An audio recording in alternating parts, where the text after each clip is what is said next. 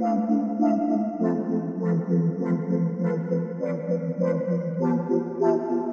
in, ladies and gentlemen, to NBR, or as we like to call it around here, Nothing But Rants, the show where I find topics that I'm oddly passionate about and I pontificate upon them. These are not hot takes, but rather takes that I'm hot about. What's up? You really like that?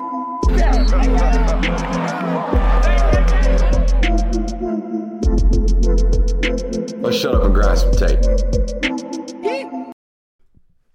What is up, ladies and gentlemen? Welcome in on a beautiful Thursday evening here on the Film Guy Network. We got a great one for you. Hey, say it every week this time of the week, right? It's Thursday, last show, best show. We got a great one for you tonight. Uh, a lot to talk about. But I want to open tonight's show with this. Hey, the money is the root of all evil. It's a saying we've all heard time after time, right? Um, but like I just did, I often find this saying or this, in this case, uh, what do you call them? Uh, they're in the Bible, huh? verse. This verse. this Bible verse, is often misquoted, right? Money is the root of all evil. That is not actually the verse. That is not actually the quote in First Timothy 6:10. It's for the love of money is the root of all evil, right? It's not actually placed, the evilness is not actually placed on the money itself, but the love, the action of loving money is the actual root, the basis of the root of all evil. And do not fool yourselves, ladies and gentlemen. Every decision that has been made over the last, I'd say, 48 months around our beloved sport of college football, seems like every decision has been based out of the root of the love and the pursuit of money in and of itself, right? Just hours after announcing that we would be expanding to the 12 team college football playoff model, they give us the announcement of the five plus seven that we're going to get. We talked about that on last show. Just hours after announcing that, we hear that, oh, not only are we moving to 12, Did you? oh, yeah, my bad. I was about to say I'm checking it right now. Not only are we moving to 12, we find out, we find out that these college football quote unquote decision makers, these guys talked about moving to 14. These guys talked about moving to a 14 team playoff. But wait, not only are we talking about moving to 14, there's more. And a lot of the times when we talk about these these discussions of expansion, the two the two conferences that are kind of held up in high esteem as oh these guys are these guys have strong leadership these guys are always looking out for the betterment of the sport of college football. We trust these decision makers right? It's the big 10 and it's the sec we find out yesterday if you did reading it wasn't just a 14 team playoff that these decision makers were lobbying for. It was actually a decision and a movement that has been created by the big 10 and the sec because they're trying to lobby listen to this four automatic bids for their top four teams in their respective conferences. That's what yesterday was about, that they kind of slipped in, right? We talked about this five plus seven model, not having any stipulations about a, a limit for each conference, about how many teams that they could potentially send to a 12 team playoff. Remember when it was originally announced, there was a, a, a minor stipulation in the fine print that they might limit this to three teams per conference as a maximum allotment in terms of participants in the college football playoff. Now we find out that, hey, 12's great. We're going to do the 12 thing for 2024 and 2025. We have that under contract. That's fine. But after that, the SEC and the Big Ten have basically, as of yesterday, started to push their chips in on a 14 team model that will ultimately, as I said, give an automatic bid to their top four teams per their conferences, right? And that would have been fine last year, honestly. I don't think it would have been a major issue. If we would have took it last year, you would have had Ohio State, you would have had Michigan, you would have had Iowa, you would have had Penn State coming out of the Big Ten, and you would have had Georgia, you would have had Alabama, you would have had uh, Ole Miss, and you would have had Missouri coming out of the SEC. And I don't think that would have been a problem last year. But I don't think we can consistently say here every year there's four great teams coming out of the Big Ten. In fact, the last five or six years, it's really only been two great ones. And you could even extend that theory to the big, mighty, powerful SEC. They only have two national title contending teams over the history of this conference. I would say the last 15 years. It's been about two really good teams. And last year, I would say we had two really good teams and maybe a third good team and maybe a fourth that had some holes in Ole Miss, right?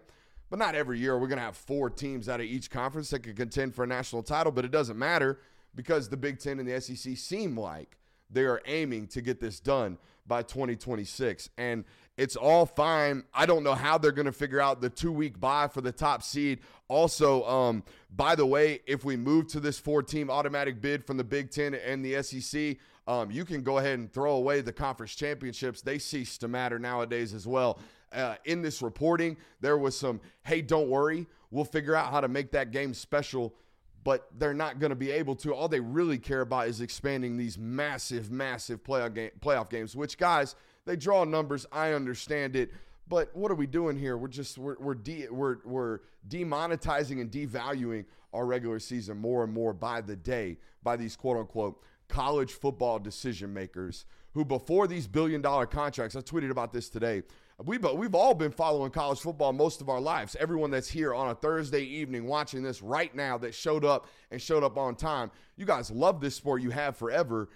This term, college football decision makers, this is something new. This is something that's relatively new in the last 36, 48 months, where these mythical beings, these mythical powers, who all we get is in, in term and notoriety and in name is college football decision maker. We all know who they are. They're conference commissioners, they're big time athletic directors. It's Notre Dame's AD. We know who they are, but we never get full face names on them because they're making these decisions in the shadows, and we know what the decisions are based on is based on that cash. Welcome into tonight's show. We got a great one for you. Okay, it's loaded up. We'll continue to talk about our college football expansion talks. The boys will give you their thoughts on that. The NCAA video game, which is obviously going to be called EA College Football 2025. We're going to continue to call it NCAA video game because that's what we know it as. Hey, you want to play some NCAA? That's going to now get changed to kids are going to have to say, hey, you want to play some EA, EA college football, um, which feels kind of weird. But nonetheless, there's some developments in that storyline. We're going to be talking about that tonight. Johnny Manziel's dad continues to be out here wilding. We're going to talk about that. There was some development in the Nick Saban, Kalen DeBoer kind of power dynamic. We got some details on how that's unfolding right now in Tuscaloosa. We'll be talking about that tonight. Uh, Saban had some truth bombs for us in the world of college football today. And of course, for you Georgia fans watching today, we're going to be talking about whether or not that boy Billy, whether that boy Billy Napier manages to survive um, his. My battery's died on this. Um, survive the 2024 slate. My bad, guys. I, I, I messed up on this. feel free, feel free to carry some air here, boys. My my thing with this college football playoff expansion is that it feels like I mean we're, we're ju- we haven't even started the 12 team expansion. I haven't even gotten into it. I haven't even seen what it looks like, how people react to it, or anything like that. And we're already getting this discussion of wanting to go to 14, and I think there's already been mention of going to 16 as well. So what I'm gathering is that en- enough is never going to be enough. This thing is just going to continue to evolve. We're going to keep on adding teams until I don't know. We basically just call it March Madness, and we say. Ugh. 50% of the field or whatever you want is going to be a part of the playoff. And we're just going to have one great playoff run with all of college football. You know, it never seems like enough is enough right now with college football, but you know who always seems to satisfy those needs? Our friends over at Prize Picks. If you run over to Prize Picks today, use promo code Brooks, like you get a 100% deposit match. What does that mean? You put up to $100, you will instantly get matched with the $100 right there in your account only using promo code Brooks. But I, I'm right with you. I think the moment we the moment we opened Pandora's box to the expansion of four, my mind said, "Oh, it's only time before we go to six, and then eight, and then twelve. They said, "To hell with that." They jumped immediately to twelve, and before we could even finalize twelve and figure out how we're actually going to do it, the SEC and the Big Ten was like, "Ooh, hey, how about 14? 14 sounds kind of cool too." I'm with you. I don't know when the expansion stops um, and, and when the college football expansion ultimately stops. Also, the ESPN deal apparently the rumors weren't true. They haven't finalized that contract, so it might escalate even more. You can see why they haven't finalized it because they haven't finalized the format, is what it seems like. Um, but yeah, I'm with you. There, there was, there seems, there was no end to it. Now, there, because we keep getting this expansion and because we keep stretching it, because we keep devaluing the, the regular season, I've seen a lot of talking heads, uh, a lot of people that I, I value their opinion. I've seen a lot of people start to uh, kind of clamor for the way that the BCS model was. I, I'm not there yet. I'm, I'm not there to say that the BCS model was this perfect model because to me it wasn't. I felt like every other year, every third year, we were left with questions as to whether or not we finalized, whether or not we had the best team selected at the end of the year. Now, what does that mean? To me, it means the best team from September to January. That's the team that ought to be crowned at the end of the season. Now, the further and further we get into these expansion models, I don't think we're going to have the best team for that year. I think we're going to have the best team for that playoff run. And that to me is not college football. College football is a sport that it's beautiful because you have to at least maintain a, a pursuit of perfection from August until January. And that's why this sport's great. I think we lose that. And I know, matter of fact, I know we lose that every single time we continue to kick this can down the road and expand this playoff format. Yeah, I mean, just you just have to look at the NFL. How many times have you seen the Super Bowl champion sleepwalk through the regular season to the point where midway through the year, it's even this year, it's like, hey, you know, Patrick Mahomes and the Chiefs don't look really good this year, and they end up winning it all. I mean, I think the fact that the college football system allows for you, or, or more forces you, to be consistent throughout, consistently good, if not great, I think that adds so much value to the sport. And taking that away, it, it makes it more like the NFL, which I mean, yeah, the NFL is the biggest sports football league in the world, but I don't think I think college football is special because of why you have to be perfect. And there's obviously countermeasures to this argument, right? There's there's the discussions of well, when teams used to lose a game, their fan bases would just disengage because they knew their chances of a national title no longer existed. Now you still keep those fan bases active and that's fine. I, I, I understand that thought process. It makes sense. You keep them engaged until at least middle of December if they're a 11th ranked team, right? I, I just think there's more value to the casual fan, all right, the the fan that's a, a, Georgia fan listening today that turns their TV on to Ole Miss Jackson State Jacksonville State because Ole Miss is about to get beat into a game that will ultimately ruin their season. Like that that tension only exists in this sport Literally, it's the only one. Every other sport that you can name right now, every single game does not matter like every single game matters in college football, and it doesn't anymore. And it's okay, I, I guess. I'm, I'm fine because I understand the value in these playoff games. I understand that our value in December on this network has drastically increased because the games that we're going to be talking about have more notoriety. I understand that. I'm not complaining. I just don't know if it, it, it solved the purpose, which in my opinion, the purpose is to find the best team. And I don't know if we got that. Yeah, it definitely sucks in the realm of like when we do get into the season, we are going to be talking about when Georgia has to go travel to Texas.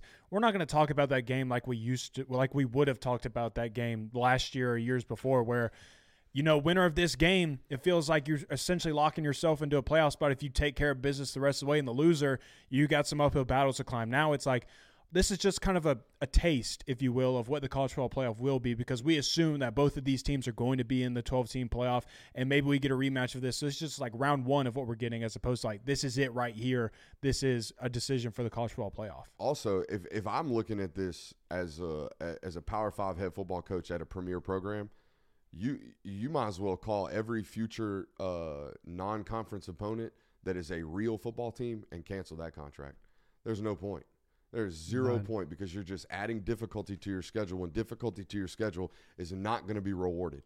You're not going to be rewarded at the end of the season for losing a close game to a, a Clemson, okay, when you could have played USF and beat the shit out of them and then just walked into a, an SEC schedule. So I, there's value to still doing it, right? Your nationally televised football games and and, and all the hype, and, and, maybe college game day comes to that you know location or whatever. There's still value to it, but in terms of whether or not it's going to help you reach your goal, which is to win a national title at the end of the year, no. Because now, guess what? You have to play 16 of these. Mm-hmm. So if we can opt to make sure that three of them are cakewalks, by God, let's sign up for that shit right now. Mm-hmm. You know what I mean?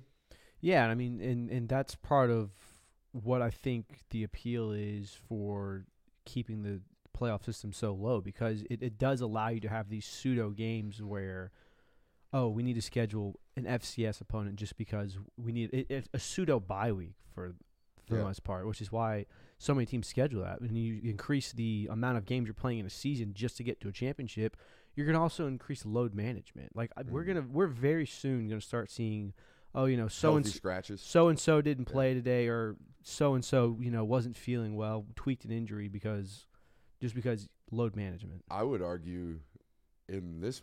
Nah, I'm not going to go that far because he didn't look great in the SC championship game. But I would argue there was a. He's healthy enough to play scratch from Brock Bowers against Georgia Tech. Mm-hmm. You know, for sure. But he obviously wasn't 100 percent healthy. So you, yeah. yeah, that that right there, that example is going to happen at a much higher rate Yeah, and I mean, moving forward. yeah, and in Georgia, meaningful games. yeah, and Georgia Tech for I mean, obviously Georgia Tech's not anywhere in the program that Georgia is. They are Georgia's in-state rival. That's supposed to be the biggest game of the season, and you have your best player sitting out for it because now he was injured, but probably could have played if he really. If it was the national championship, I think Brock Bowers would have played in that game. yeah. Oh, yeah, no doubt. Or if the national championship were on the line, don't even Mhm. have to be Yeah. the natty. Exactly. If, if a chance to win a natty's on the line, you go play. No doubt. Um, and in that case, even under a 14 playoff, it wasn't because they lose that game and beat Bama, they're still in. So, um, yeah, I mean, this this idea of gamesmanship now becomes open in, in this scenario. For example, like, are you gonna are you gonna see teams at the end of the year like we do in the NBA where they start lobbying for positioning? They start. I'm not saying tanking, but they definitely don't try to win games, right? Like, what is the incentive to play in an SEC championship game at this point, right? Um, examples like that. And and do you want a two week bye?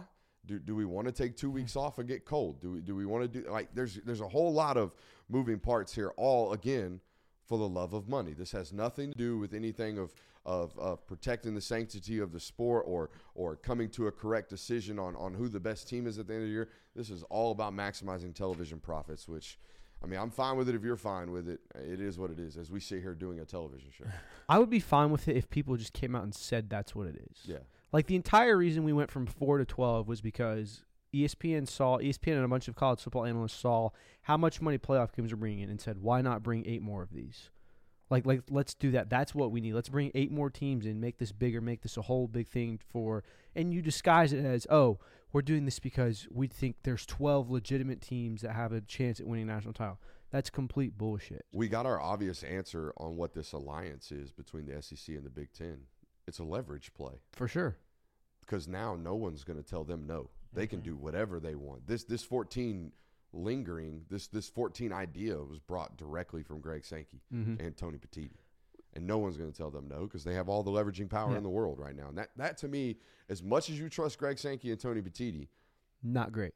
not ideal. Like No. it's it's not good that they can literally just up and say, ah, screw it, we'll just go, we'll just go do whatever.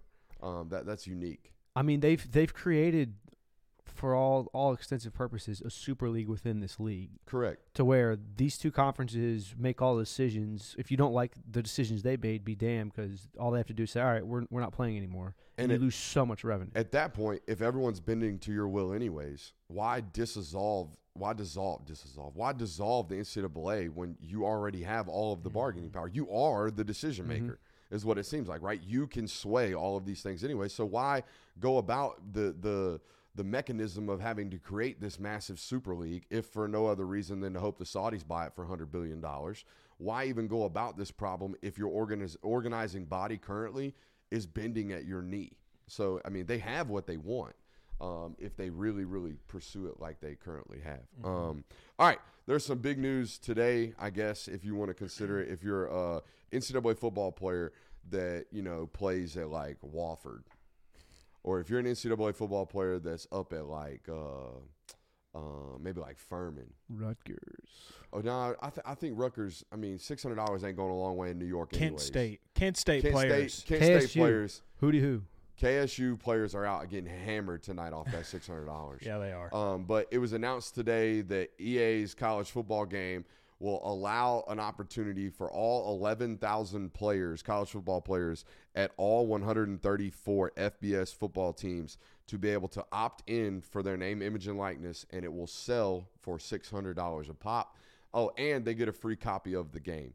I ran the numbers 11,000 times 600, $6.6 million is what this is going to cost EA, which is a drop in the bucket for a football game that's going to sell, I would imagine, 4 million copies. oh yeah. Oh, oh NCAA easily. 14 sold a million copies. I would imagine this does at least double that, maybe triple. for sure. Yeah, absolutely. I mean, it's it, it might be the most the highest selling game of the year. Honestly, I don't I don't Oh, know how wide year- range. Easily, easily. I just don't know how far out like the sports video game fan base goes compared to some of these other games I know nothing about. But I mean, I, it seems like it's building up to that. When you have this much anticipation, I mean, no other video game that I can remember has had this much anticipation for, other than maybe GTA Six that we're still waiting on. So, my everyone's doing the whole I hope it's not a Madden clone thing. Which they said it's not going to be. But like, it, Didn't NCAA 14 play like mechanically a lot like Madden did? No, Was- they were very different. okay.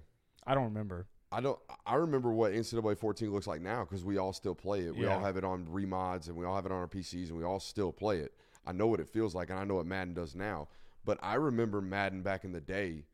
I, I was just like an NFL version of what I was doing. They're made by the same company. Yeah. I, I didn't see as much of a drastic change between how they played, in my opinion. If I remember correctly, they used a new engine in NCAA 14, a different engine than what Madden Okay. used, which have, would have been Madden 25 at the time. Okay. So the two games played a little differently. That's back with like when they first introduced like physics thing, where it wasn't Mhm. just scripted tackles when you hit a player. So it did play differently. I think the reason people don't want a Madden reskin is because EA has just neglected Madden so much to the point where it's yeah. just There's no. it's Ultimate Team. It's you get new celebrations with players and you get the updated roster next year. I Like there's say- nothing. I will say this about Madden. They've clearly invested a lot of money in biometrically data tracking all of these players. Mhm. So they move like they move. Like quarterbacks throw like quarterbacks throw. If you play with Rodgers, he looks like Rodgers. Right. Josh Allen looks like Josh Allen. Lamar Jackson feels like that. You're not going to get that in NCAA because I highly doubt they're going to all these Yeah. programs and data God, mapping no. these kids. God no, it's So it- it's not going to be that detailed. and and honestly, I'm gl- glad. I, I would rather it feel much more arcadey than if you want to go play a football simulation, go play Madden. Okay. I, I That's like fair. I like the idea of an arcadey game where you feel like you're playing Mad- a Madden's video game. almost gotten too hard. I mean, Yeah. seriously, like as someone who I, I can diagnose coverage. Like I can look at it and say, oh, if middle field's open, you're probably in some type of cover two, or ooh, that safety roll down's probably cover. Dude, you you go play Madden right now, and every single coverage that is being played is disguised like goddamn Ed Reed's back there. Like you, you can't. You can't read anything. They look like, oh, that looks like he might be in cover one and blitzing, and all of a sudden they're in cover three, and you're like, or cover four, and you're like, what the f- is this? so just bottom line, I don't think NCAA's game is going to play like that. Good. I think it's like you said, Arcadian is the right term. It's going to play Arcadian. And the other, the other, and this is just strict video game talk at this point, but the other thing that EA really got flack for was taking out a lot of the features, like, like the uh, the franchise mode in Madden's gotten a lot more like bare bones. It's not Mm. as detailed and things such as that. Whereas the college football games back in the day had details where you could recruit in dynasty mode and you could edit stadiums and create teams and create players and things like that.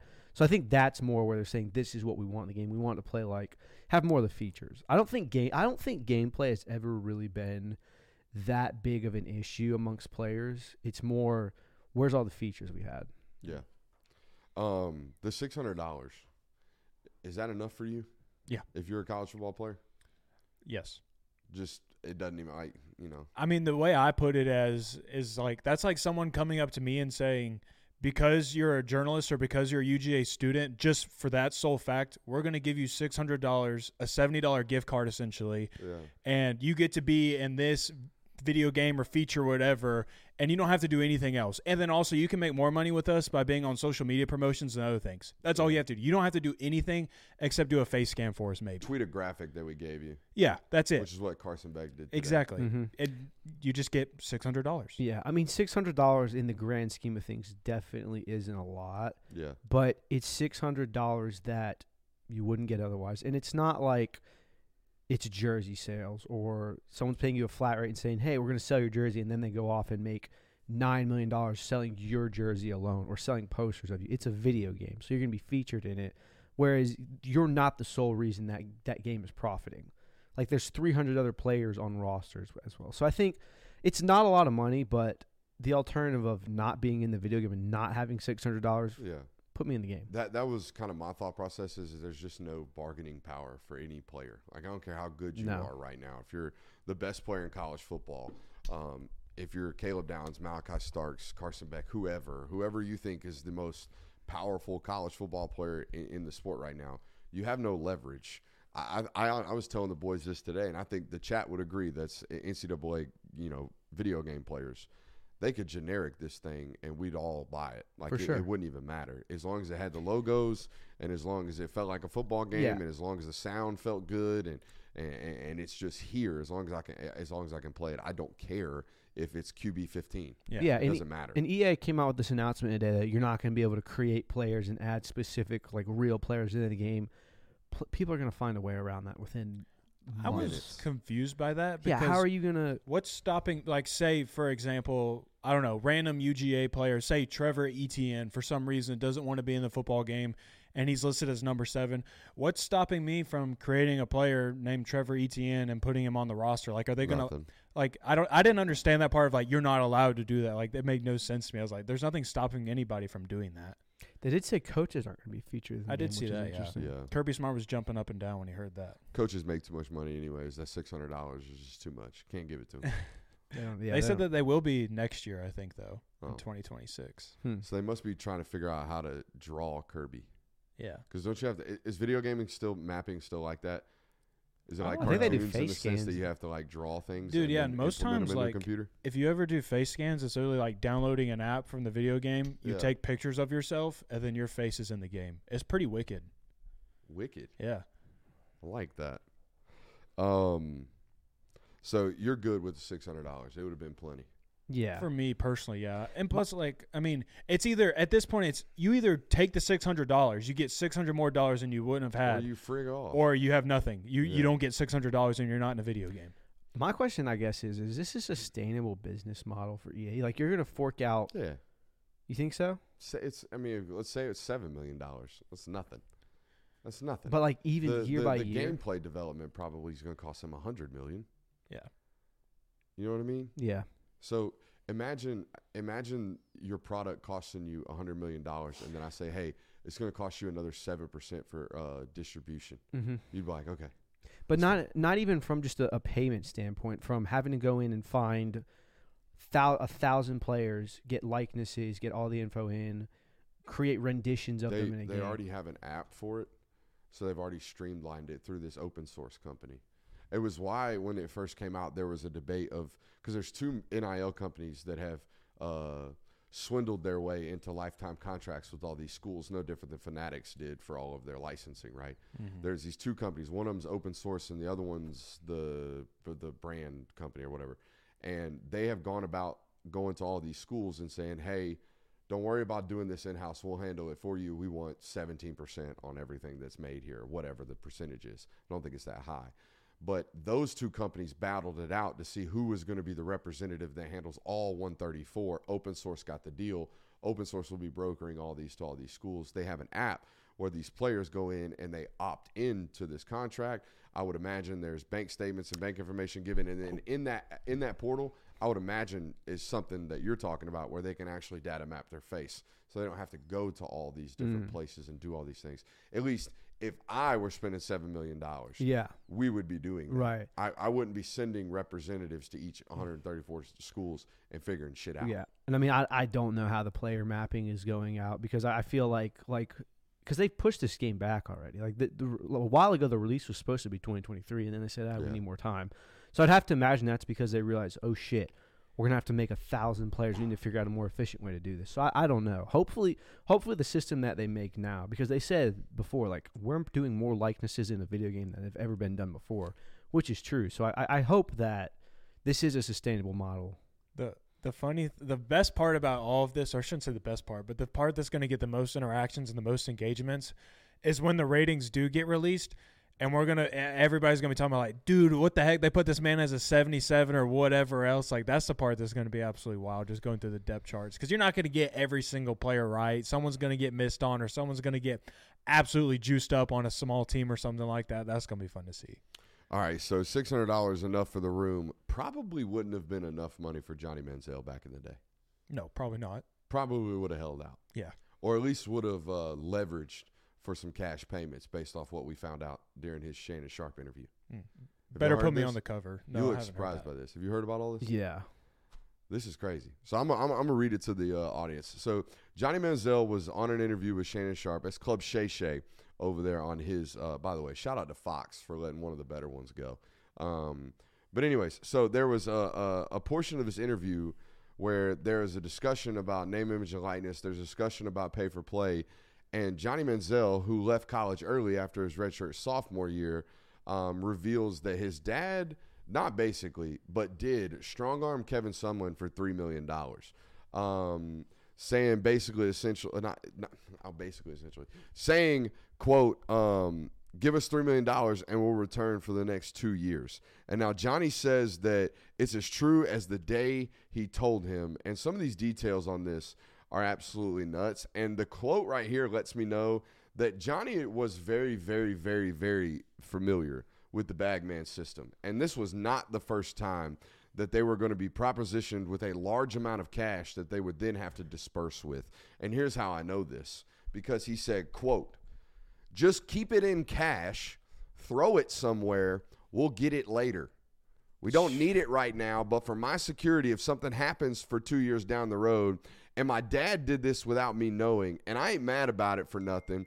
It's the way the business worked back then. There was a bag man. There was a bag man at LSU. There was a bag man at Alabama. There was a bag man at every school around the country if you were competing for a national title. It is what it was, and it was always that way until we're into the NIL portion of everything now, the way it should be, said Johnny Manziel. That quote right there just keep it in cash, throw it somewhere, we'll get it later. Johnny Where do Man- you throw cash to get it later, boys? Well, I mean, In a closet? well, you saw what um you you watched the documentary. Yes, I did. Basically, like when he was getting paid to do signings, it was a guy that was like, "Hey, go up to hotel room 432, sign all these footballs. When you're done, I'll give you the combination to the safe. There's ten thousand dollars in it." Yeah. So I'd have to imagine it's something like that, where it's like, "Hey, yeah, meet here. There's X amount of dollars. Do this for us, and then you're in." Now, I've never seen a million dollars in cash. I've definitely have never seen three million dollars in cash. Yeah. But I would imagine it's a large sum of paper bills that you have to Heavy. put somewhere. Yeah. I don't know of anywhere in my house that I could store three million dollars in cash. I mean that that's not just going underneath your bed in a duffel bag or anything like that. That takes uh, not even just a little hotel safe. You can't just find that in a hotel safe.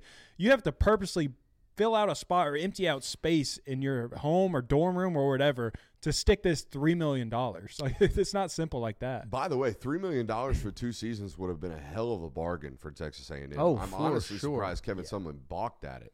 Uh, I mean, he he was the 22nd overall draft pick by the Cleveland Browns, something like that, and signed for 4.3 million was his signing bonus. So, I mean, you know, one lick right there with Cleveland, Yeah. and he and he blew it literally pretty quickly.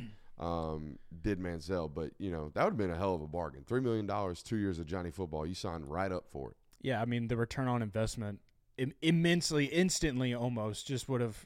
I mean, it would have put you over in the green space in the plus. Now, when I first read this article, I was like, hmm, this guy's a sleazeball. Be it that being the coach or the dad. Um, but I've known for a while the dad was a sleazeball. Oh yeah, I mean, Based off the documentary that we had when he made that comment about Kevin Sumlin, where he was like, I handed my son to this guy and he was supposed to turn him into a man. And I come back and everything's all out of whack. I'm like, what, sir? What are you talking about? It's his job to turn your boy into a man. That's yours. yeah, the football coach that dealt with your son for three years was Yeah. supposed to do what you're supposed to do in 18. Yeah, I gave him. A, What? I, I, gave him a. I, I gave him a, a borderline alcoholic, and he came out a coke fiend. What the hell, Kevin Sumlin? Yeah, you weren't holding his hand going downtown to the bars. Like, what the heck, bro? You, like, come on. That was the quote that's gotten like hella viral, hella viral. When he's talking to Shannon about how he was 210 pounds at the uh, Cleveland Browns, and when he, uh, you know, I guess hit his rock bottom in Vegas, he was 170 pounds. And Shannon said, Shannon said, "How do you how do you lose 40 pounds?" And Johnny Manziel goes, "Well, I was on a stern diet of coke or Yeah. blow. What did he say? I was on a Strict- strict, strict strict, diet diet, of of blow." it's like, whoa. That's a Johnny Manziel sentence if I've ever heard one. Yeah, and he was very, very uh, casual about such statements. But nah, the the, the six hundred dollars definitely not, would have not been enough for Johnny Manziel. And I love that he's back in the media scene, or at least back in the limelight, because you know he took kind of a hiatus there for about a half a decade. It felt like. Mm-hmm. Um, his first public appearance that I saw was a couple years ago. He was one of the honorary SEC players that they do at the SEC championship game. And of, Yeah. of course, he got one of the loudest pops, and, it, and Texas A&M was nowhere to be involved with the game, and he still got a massive pop. So this was one of those guys that resonated across all fan bases, and I'm glad to see he's uh, comfortable enough coming back out into the media and relieving or uh, you know giving out some of these stories because they're good shit. Mm, yeah, Yeah. definitely good content to talk about. Absolutely, the dad man, the dad sleazeball. Um, all right, let's talk about this Saban and DeBoer stuff that's going on. So, um, I guess it was ESPN and Tuscaloosa week. Is that what it was? I guess so. I see. You know, ESPN has kind of dialed back their journalism department. They don't do a lot of writing no more. Um, so much so that I think if you go on their college football page right now, it's like maybe an article a day type Maybe. type of uh, you know output going on up there. But this week was a multiple article week coming out of Tuscaloosa. So, like I said, it just must have been one of them weeks. Um, this first article that we're going to talk about is actually a pretty lengthy article done on Kalen DeBoer, kind of his first. Um, I'm not going to say pub piece, but kind of his first, hey, come meet the Alabama coach. They gave us tremendous access. Listen to us say great things about this guy. And amongst the great things said about this guy, there was a question from ESPN prompted to Kalen DeBoer about, hey, how has the conversations or how have the conversations gone with Coach Saban? Obviously, this big shadow being left from the greatest college football coach of all time. How has this kind of shadow, how has this relationship gone about developing between you um, and obviously Nick Saban? And DeBoer's answer immediately was, well, I haven't even had the opportunity to sit down with him face to face and even have a conversation. So when I read that, I thought, well, obviously these guys' schedules are pretty busy, despite the fact that Nick Saban has just retired, been doing a lot of golfing, uh, doing a lot of body surfing on the beach, yada yada yada. But to me, it really it, we spent a lot of time when the, the the retirement and the hire was first announced. We spent a lot of time talking about, hey, what is Saban's role going to be? He's got a, a office inside the stadium and inside the facility. You know, obviously going to still remain around the Tuscaloosa area and live there because he's got businesses there. But what is the relationship going to be like? What is this shadow going to be like? How big of a casted shadow is there going to be? I think we got a little bit of our answer today, guys, in this reporting no contact. I mean, he's been there a month, and they have yet to have a, a, a formal sit down meeting of the minds. So I think that kind of checks the box here. Yeah, This- it, it seems like if Nick Saban was going to have a heavy dipping of his hand in the mix of all this, it would be this last month would have been a great opportunity to, for him and Saban to sit down of just understanding the roster that he's getting involved with, especially with players hitting the portal. Like, how did you manage these things? Like, what did like how do I need to meet the how can I meet the needs of these kids that you just spent the last three, four, even one year with? Help me better understand this roster and kind of how things operate around here, even down to the boosters that you now have to adore to and talk up to. I mean, so if they aren't talking over this last month, which we know that it is a busy schedule, getting accommodated different things, different stages of life. I think we did get a good glimpse of what that relationship is going to be. This might skeptical. this might be very tinfoil hat of me, but Just lip service. yeah, like what if De- Kalen is completely lying and him and Saban Yeah. have had multiple meetings? I mean, I don't know what he has to gain from saying that they haven't met, other than him creating the identity that this is my power. yeah, this is my program. Saban has nothing to do with it. Me and him have never even talked. I haven't sat down with him once. He's doing his own thing. I'm doing mine. I'm worrying about building this team up. But I mean, why? I don't know. I just I find it hard to believe that you have not at least reached out at least once to the greatest college football coach of all time, who is at your disposal, has an office in the building still supposedly. You haven't reached out once and talked to him about anything. I don't No, know if I believe There might have been a phone call or six or seven or Right. 18, but there has not been a. Is th- They're not watching film together. Yeah, you yeah, know what I mean? They're wait, not wait. sitting in the bu- in the building and then the facility chopping it up. Hey, coach, how did you go about doing this? what's what's the quote again? I haven't. Basically, the, the, the, there, I don't have the direct quote, but the the summation of the quote is, both of our schedules are so busy, we haven't had an opportunity to even sit down. There it is. Even sit down. I guarantee they have had multiple phone calls with each other. I don't know, man. Kirby Smart said he didn't get a text back until this year after a few years, so maybe he didn't. I don't know. How busy do you think Nick Saban's phone is? Oh gosh. You know, I mean, it's got to be. I don't even want to know. It's probably super busy. what if he was like a shockingly good texter? Doubt it. Very. I bet Nick Saban bet. still has a Wouldn't that be jitterbug. nuts? That man's still got a beeper. I don't have a single family member, relative, friend, acquaintance over the age of like 50 that texts me that I don't think I've pissed off. Like, Pe- why are you period, so mad? Period. I mean, Why are you so mad? I'm not. I just don't like texting. I, um, okay. I texted my grandpa happy birthday yesterday. Actually, it was his birthday yesterday. And I just sent him a happy birthday text and everything. And he's still very new to texting. Like he just got an iPhone like less than a year ago. So I sent him his happy birthday text and he goes, "Thanks." Period. I was like, "Love you too, Grandpa. Yeah, I love, that. you That- too." That's how it that is. shit hit That's how he shows love, though. I guess. That shit hit different right there. um. All right. Apparently, let me. I just saw a news flash hit right here. ESPN, EA Sports has reportedly begun offering contracts to college football players in a, one of the largest NIL deals ever. It's just out here pubbing up a six hundred dollar deal. Congrats. Yes, EA Sports has signed a seven million dollar NIL deal. It is the second largest ever signed behind Nico. So that that's a lie. That's a lie. One player got more NIL money than all college football players. So how about that? Uh, We, we got some Brooks's mic levels a little low. Maybe maybe bump that up just a tad. All right. Just just for shiggles. Um, don't do it too too much. Um, but it is what it is. All right. So I think maybe part of the reason Kirby that Saban hasn't had one of these mystical meetings with Mhm. DeBoer is because Saban himself's been a little busy between playing golf, like we mentioned, and and the the boogie boarding, and you know actually being a, a grandfather and, and a dad and all that stuff, catching up on lost time.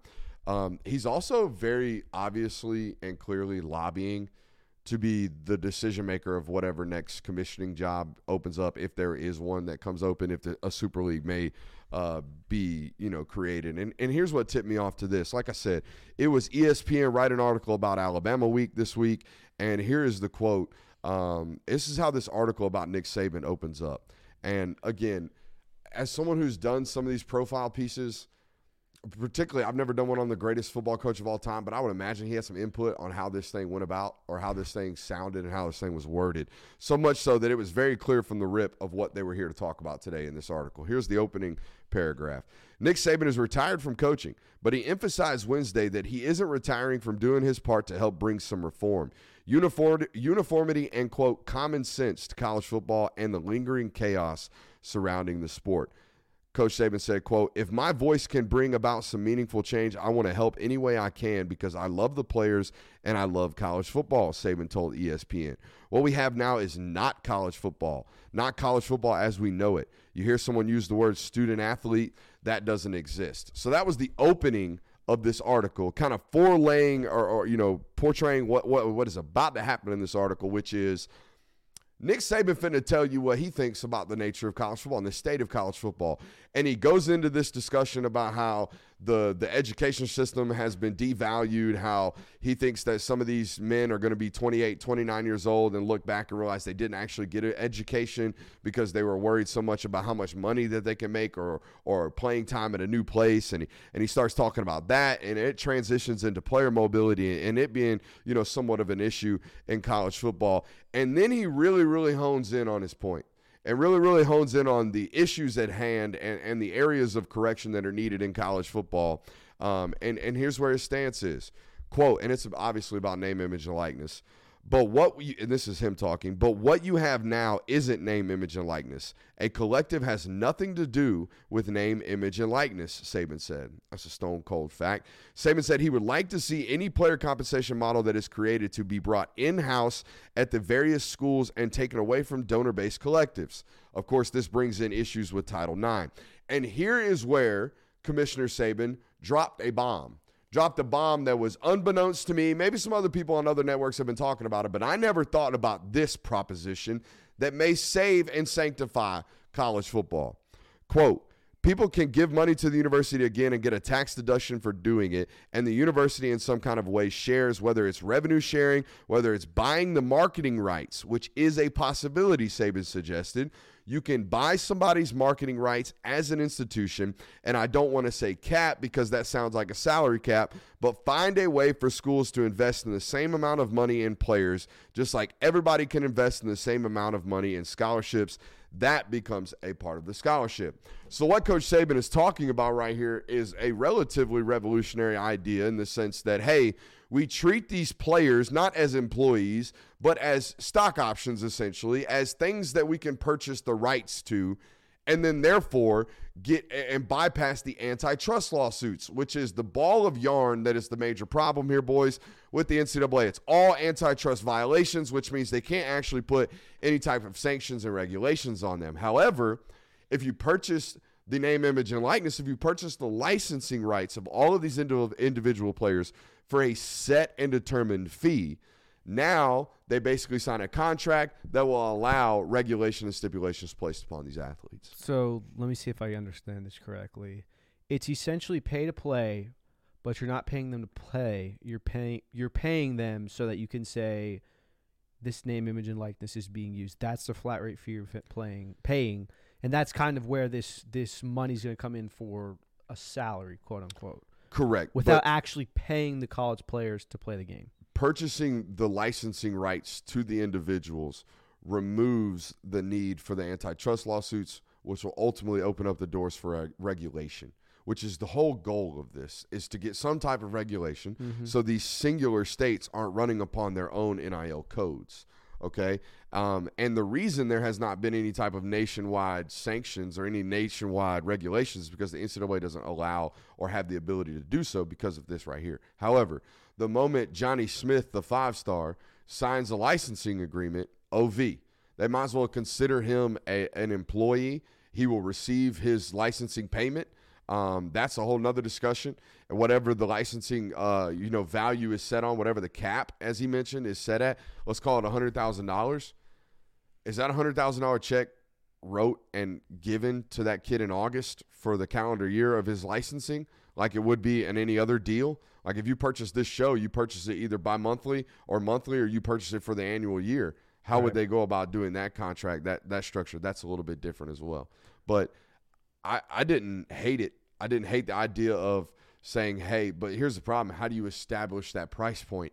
Mm-hmm. And where does that price point Yeah. come from? how do you establish a price point? Where does that price point come from? And then, I mean, the the the glaring problem of every single solution I've seen to this, and I don't know how you solve it, is how do you stop underneath deals from going on, under the table deals? As Johnny said, that shit been going on for years. Yeah, and, and I think and and I think in an ideal world, because I mean, like the under the table deals you're seeing now are collectives coming in and basically buying players from other rosters in Yeah. order to poach them from the transfer portal and, and things such as that. And I think that's the main issue that all college football fans want to see stopped. And I just don't know how you're going to stop underneath under the table shady deals. Like there's the the, the adage is like, oh. NIL ruined college football. It really didn't. The fact that teams can basically buy rost- buy players off of rosters is what's ruining it, in my opinion. I'll tell you this much: it is much, much harder for me to give you two hundred thousand dollars in cash than it is for me to give you two hundred thousand dollars in monthly installments spread out over twelve months through a bank. For sure. That that that would be my limitations to this. It's like, hey, yeah, we can still do all these backwater or back channel payments, but then now they all have to be in cash because there can't be any paper trail, and that immediately Mm-hmm. is going to decrease the amount of those things that happen. Granted, it happened forever Right. previously, but what we're entering now is where every player gets X amount of dollars. The old bag system was Johnny got a bag, Mike Evans probably got a bag, and then the rest of the team was out here still being a student athlete. Mm-hmm. You know what I mean? Like prior to NIL, everybody wasn't getting paid. The best players were, and that was it. Um, which is a different story nowadays. So it's so it's essentially going to create a system where your middle of the road players aren't as susceptible to getting bought off other rosters or things such as that, but your star players, your your five star that's sitting on the bench right now is probably still susceptible just because the under the table shit can still go on. Not if your marketing department's uh, good. You know what I mean? Like Mhm. th- this will, if this were to go through, or some type of regulation like this, if it were to go through, this would place the o- onus on brand awareness, your marketability, like actual name, image, and likeness, actual marketability, like we thought this was going to be. You know what I mean? Starting quarterback signs a deal with Zaxby's. Starting quarterback's on the Dr. Pepper commercial. Right. You know what I mean? Like Malaki Starks got a Powerade commercial. Like I thought when this was opening the doors to advertisement revenue, we all thought that's what it was going to be. That is not what it has become. It has become a collective, which, as Coach Saban said in these comments, a collective ain't got shit to do with name, image, and likeness. It has everything to do with pay for play. And by the way, I think boosters would be fond of this because now the money that they're asking for will go directly into actual, you know, improvements on the school, not you know a, a payment plan for a kid who may transfer in six months. Like, could you imagine having to have picked up the NIL bill on AJ Harris? Ouch. No. probably wouldn't feel good. You probably wouldn't be, uh, you know, willing to be out here delving out money the next time they call you for something. So that's the way I look at it. I mean, yeah, nobody wants to be pouring money into anything that they don't have any certainty in, and they really have no idea the trajectory of it. And like at any moment, it could just vanish, and like all of a sudden, that money that you tried putting it into that is no longer there, and your investment is no longer intact. And especially knowing that like sure you might be asked to give this money to this program or this collective or this person affiliated with the program but you really have no idea where exactly that money is going in a sense of i'm giving x amount of dollars to the university of georgia but i really have no idea how that money is being spread out across yeah, how do I even brag to Tommy next to me when my player scores a touchdown? yeah You know what I mean? All right. Um, put that schedule up on the board. all right Put that schedule up on this screen for these audience members because this sucker is brutal. Uh, Florida's 2024 schedule is as bad as anyone that I've seen in college football, probably history. Um, I got asked about this the other day on another show. Maybe, maybe some of them FSU and Miami schedules in the mid 90s when they actually did out of conference scheduling. You know, when there was that tuffle between the Big East and and, uh, and the uh, the ACC and all that good stuff. Um, but th- this schedule right here from Florida is as bad as it gets. And, and what I want to do, gentlemen, is I want to go through this pretty quickly. What's up? I'm trying to make sure that's the right schedule because i don't see oklahoma or texas on it All i may have put the wrong one All right. If you did put the wrong one, go find the right one and put it on the main board up there, and we'll walk over there and do it like we talked That's about doing it. Um, you're good.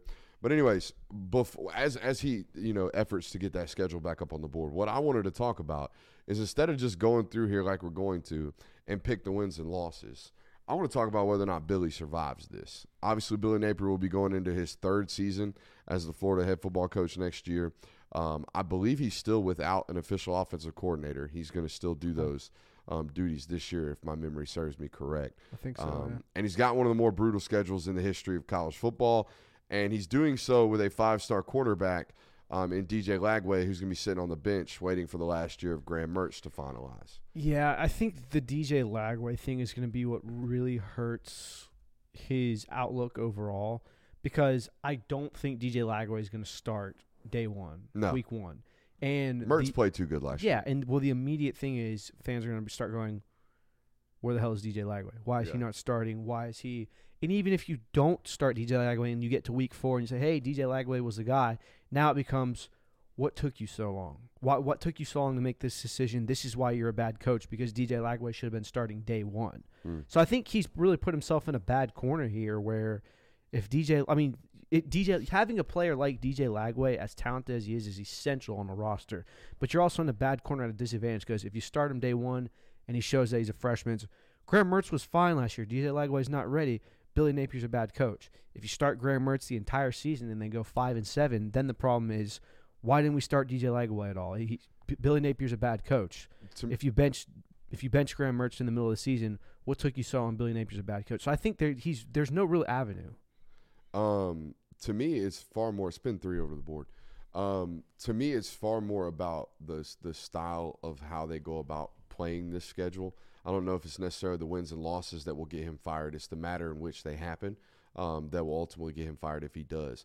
But here, here's my thing: the stuff around Graham Mertz better improve this year because I didn't think Graham Mertz had a terrible time last year playing quarterback at, at Florida. I thought he outperformed anybody's thought process of what he was going to be. Now it helps that everyone thought he was going to suck, but um, I thought he played relatively well last year. Um, but the, the the thing to me is, if the quarterback play was above average last year and your team wasn't, then why am I to assume that just because you plug DJ Lagway in, things are going to get better? So, in my opinion, everything around the quarterback room better get better. Let's look at the schedule right quick. I mean, you're getting in the same conversation that you kind of had when Anthony Richardson was a quarterback, where you have this obviously immensely talented quarterback, but everything else around him isn't exactly great, and it didn't really produce like maybe you hoped it would. So what I'm going to do, because it's Florida, I'm going to go through here and I'm going to label the pushes, the games that we can't automatically give you as a win. Okay, like these right here. Okay, we all agree. Is there any more pushes in there where they're coin flips? You can't agree, like automatically mark they're going to beat that football Are program. you? I'm I'm assuming you're marking Ole Miss as a loss. We're gonna get to it. We're gonna we're gonna go through those. Um, but let's talk. Let's put checks next to the win. We we believe they're gonna beat Samford, correct? They better. And is there another gimme on that schedule? There is not. Not No. really. There is not another gimme on that schedule. All right, Um, what's up? Who you who, I don't know. who you circling? Miss Mississippi State? State? under Jeff Lebby in year one might be All pretty right, so we're gonna we're just gonna be nice, and we're gonna give them a check right here at Mississippi State. We, so we found two wins. All right, opening the season against Miami. Miami gonna be starting Cam Ward first game, um, and obviously Graham Mertz and, and the boys gonna be handling uh, th- this opening matchup against Miami. Z- Week zero right here. Mm-hmm. Yeah, and it's in Florida, I believe. Well, they're all. Well, in, it's in. I think I think is it a neutral site game or is it no, it's in Gainesville. it's in Gainesville? No, yeah, it's in Gainesville. I, I don't love Miami at all. Yeah. All right. This what, feel- what- what- do we like that? Yeah, We'll- we'll that give 'em a feels like that feels like one of those. And and I'll go ahead and just tell you how I feel about this. I think Florida comes out kind of strong. So you think they're getting A and M as well? Yeah, I think there's a very real chance they're three and one, four and one going going into Tennessee. Okay. Maybe five and zero. They're going to drop one of these games. They could one of five and oh. these oh. games are getting lost. Yes. Maybe two. Possibly. That that's the weird thing about this schedule is that there's a lot of like, oh, that's a loss, but then every other game, literally every other game is, well, they could win that game, but they could also lose it, with the exception of Samford. They're going to finish the season with five straight losses. God. Most likely. And those How do you survive? Hold on, before we go into there, how do you even survive that? That's what, yeah. And the fact that there's a very high possibility that all five are ugly losses. Yeah. Like you go into all five of those games and you just get your brains beat out. Let's say you lose each game. Well, this one will be close. This one's always close. That Florida LSU game's always close. Let's say you lose each of these games by close to three scores. You're cooked. You're cooked. Absolutely right? cooked. He has to play those tight. It doesn't matter what the quarterback play looks like. Doesn't matter how promising DJ Lagway is during camp. Doesn't matter. Yeah, I think at the bare minimum you have to lose those games with some grace. Yeah, you And better I- fight. I think That's the- the, thing. To close this, to close this schedule, his team better play hard. I and I think the one thing Billy Napier has on his side for the most part is everyone knows how hard of a schedule this is, and everyone is coming in with low expectations for Florida. Like if Florida comes out and goes six and six, people are going to look around and go, "Damn, you know, Billy Napier kind of did a good job this year. That schedule was supposed to be really hard, and If they're going six and six, they better find it in those football games. for sure." Take care of Oklahoma. That's what that is. But I mean, even like you said, like they could they could sneak up on an LSU. They, I mean, Florida State Florida is always a rivalry game. I, I don't know. Even when Florida's bad, they play LSU tight. They always have. I feel Mhm. like. and it's at home, so I wouldn't wish that on my worst enemy. Honestly, like too, if you get if you go and get blown out by Georgia again, I mean, every single Florida like you hear it every single year when Georgia and Florida play and Georgia beats Florida, it's oh we're either closing the gap or we're not. And if they don't feel like that they're closing the gap against Georgia, like kind of their measuring stick, if you will, of like obviously this is what we aspire to be. We aspire to be at the top of the SEC, one of these major keynote programs. If you don't feel like you've closed the gap at all over the span of three years, I think that's when people are going to start drawing the line in the sand. Does he survive? I feel like ah, I want to say yes, just because like you know everyone doesn't help him? His fan base thinks he's a lame duck. Exactly. His fan Yeah. base thinks There's he's a no lame duck. Talk talk to a Florida fan that's out here thinking that Billy Napier's going to be the guy. Find me him. I promise you, it's going to be hard. Florida fans listening to this right now are like, "Yeah, I'm I'm I'm looking forward to Yeah. the next one." The only thing that trips me up on it is, like I said, if they go six and six, which I Hmm. mean is all things considered. I mean, even if they go five and seven and they win a game that, hell, maybe if they upset Texas or Tennessee or something like that, like how quickly does a fan base look around from having such low expectations and go, wait a minute, you know, we're we're better than we thought we were this year. Maybe Billy Napier should get a second chance going into 2025 when the schedule's more manageable and when we have the five star quarterback. So I think that's kind of what's got me held up on saying he doesn't survive at all. But I think it's going to be very hard. I just think too many people are getting consumed in the quarterback. Yeah. Like he didn't have bad quarterback play last year. No. Everything else was the problem. Everything else was the problem. And if everything else remains the problem, DJ Lagway is not going to fix that. If you are a bad team with great quarterback play, you're still a bad team, um, unless he's Cam Newton. So there's Tier that. three. Yeah, I, I I even think that if you win six games, like say you start off three and zero, you grab one against UCF, you grab one against Mississippi State, and you beat Kentucky, and you got six wins heading into that late slate. I don't I don't care that you have six wins. I don't care that you're bowl eligible. Nobody's going to care because if you end that season the way that we think you're going to, and plus like we can say that oh the expectation is that they aren't going to be bowl eligible, but that's also because like we're not attached to this program or anything like that. Yeah. The people that are attached to that program, they don't give a damn about going to the Gasparilla Bowl again. They really Yeah. don't. They don't care that you're going to be bowl eligible. I don't think at least. Alrighty, ladies and gentlemen, we have a whole nother hour coming up for you, and we are going to try to get to the bottom of what's going on over at Georgia State uh, with Georgia running backs coach Dell McGee.